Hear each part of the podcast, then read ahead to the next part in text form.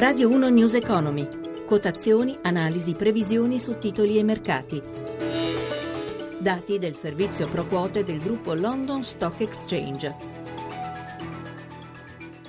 Buongiorno da Amalia Carosi e benvenuti a News Economy. Prosegue l'effetto BCE sulle, banche, sulle borse europee, tutte positive questa mattina. L'andamento degli indici ce lo dà in diretta da Milano Sabrina Manfroi. Sì, sono ancora positive, anche se Milano dopo una partenza in forte rialzo ralime i guadagni più 0,18%, pesa il comparto delle banche popolari, resta Londra più 0,42%, Parigi più 1,5%, Francoforte più 1,35%. A Milano vediamo i titoli migliori e i peggiori. Come dicevamo da segnalare subito il calo, il crollo di alcune banche popolari, alcune sono sospese in asta di volatilità per eccesso di ribasso, mentre Banco Popolare perde 4 punti percentuali, Ubibanca cede scusate, il 2%. Tra i titoli migliori dalla parte opposta ancora Tozzo dopo i conti più 5,2, bene anche Azimut più 5%, Telecom Italia continua a guadagnare più 4,16, Fiat FCA più 3,35. Continua a scendere lo spread, a che punto è stamattina? Lo spread è sceso oggi fino a 105 punti base e ora è tornato a 110, siamo comunque sui livelli più bassi degli ultimi anni, il rendimento decennale è all'1,47%. Dopo i rialzi di ieri, a che punto è il petrolio? Il petrolio è, continua a crescere anche dopo la notizia della morte del re saudita Abdullah, il VTI a New York è sopra i 46 dollari il barile. Chiudiamo con il cambio euro-dollaro. E l'euro prosegue a scendere dopo oh, le, la, le, notizie de, della BCE e le parole di Draghi. Ora si è sceso sotto quota 1,13 sul dollaro a 1,1260. Grazie a Sabrina Manfroi dalla redazione di Milano ed ora benvenuto a Filippo Diodovic di IG. Buongiorno.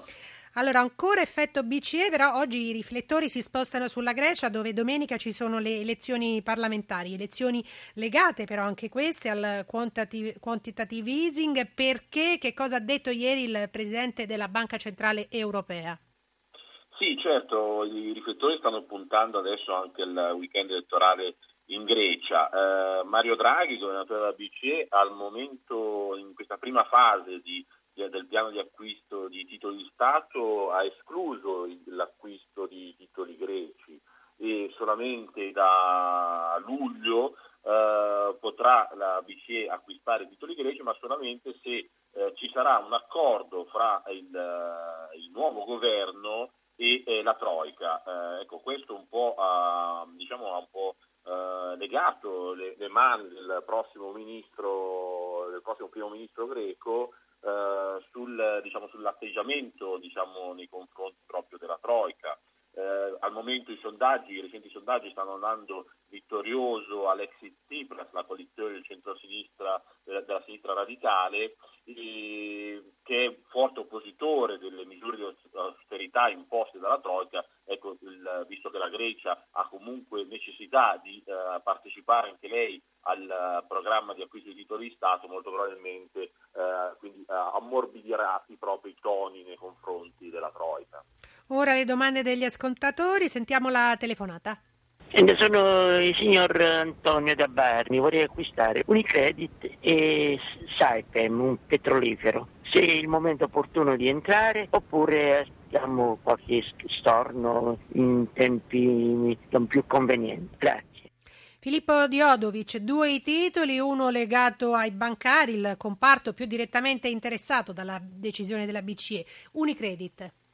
Sì, per quanto riguarda il, il comparto bancario, diciamo che state, c'è stata forte volatilità nelle ultime settimane, proprio non solamente per il quantitative easing, ma anche per la riforma delle popolari. Uh, un, Unicredit è un titolo che nel 2015 è salito notevolmente, si è, si è allontanato da quella soglia di 5 euro che era un po', uh, diciamo un po pericolosa per l'andamento del del, del titolo. Eh, siamo tornati verso la quota 6 euro, è un titolo molto interessante, soprattutto per quanto riguarda il medio periodo, sarà un titolo che sarà favorito chiaramente dalla, dal, dall'iniezione di liquidità nel sistema da parte della banca centrale. Eh, è un titolo che può essere molto interessante, quindi eh, entrare in acquisto.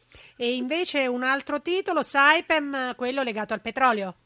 Sì, ecco, Saipem invece il, diciamo che con Saipem ci vorrei un po' più cautela, eh, abbiamo visto come negli ultimi giorni il, il, petrolio è tornato a salire, eh, però siamo ancora su livelli molto bassi, eh, il comparto petrolifero è ancora, diciamo, ancora molto legato a questa eh, discesa dei prezzi del greggio e il titolo Saipem che eh, comunque ha, sì, ha evidenziato nelle ultime sedute una certa reazione, però si mantiene ancora su livelli molto bassi, quindi ecco, per quanto riguarda Saipem probabilmente bisognerebbe aspettare ancora eh, qualche settimana, qualche mese, almeno che eh, evi- possa evidenziare dei segnali di ripresa evidenti, almeno possa ritornare almeno al di sopra di 10 euro per pensare a un possibile acquisto. Diodovic, gli economisti sono divisi sul giudizio sul quantitative easing, a pesare soprattutto questa ripartizione del rischio, solo il 20% a livello uh, unitario, cioè a livello di paesi dell'Eurozona e l'80% sulle banche centrali dei singoli paesi. Secondo, il suo giudizio, secondo lei è una manovra positiva o negativa? È stata una manovra molto positiva dal punto di vista economico perché è un'importante iniezione di liquidità nel sistema e questo aiuterà uh, l'economia. È stata una manovra invece non tanto, è stata abbastanza negativa dal punto di vista politico perché un, la BCE fa un passo indietro, la BCE che è una banca centrale, quindi dovrebbe essere, è una banca centrale che è stata poco centrale perché questa eh, divisione del rischio così limitata eh, può portare diciamo, soprattutto nel, nei prossimi mesi a forti contrasti. Benissimo, ringrazio salu- e saluto Filippo Diodovic, ringrazio anche Cristina Pini, News Economy a cura di Roberto Pippano torna alle 18. Per porre domande ai nostri esperti potete chiamare il numero verde 800 555 941 e inviare un'email all'indirizzo grr.economico chiocciolarai.it. Per riascoltare questa puntata invece www.radio1newseconomy.rai.it. Da Amalia Carosi, buon proseguimento di ascolto con i programmi di Radio 1. I contenuti di questa trasmissione non costituiscono attività di sollecitazione del pubblico risparmio da parte di RAI Radio Televisione Italiana e non costituiscono giudizio da parte della stessa sull'opportunità di eventuali investimenti. RAI Radio Televisione Italiana non è responsabile di eventuali errori che potrebbero derivare da un non corretto utilizzo delle informazioni contenute in questi servizi.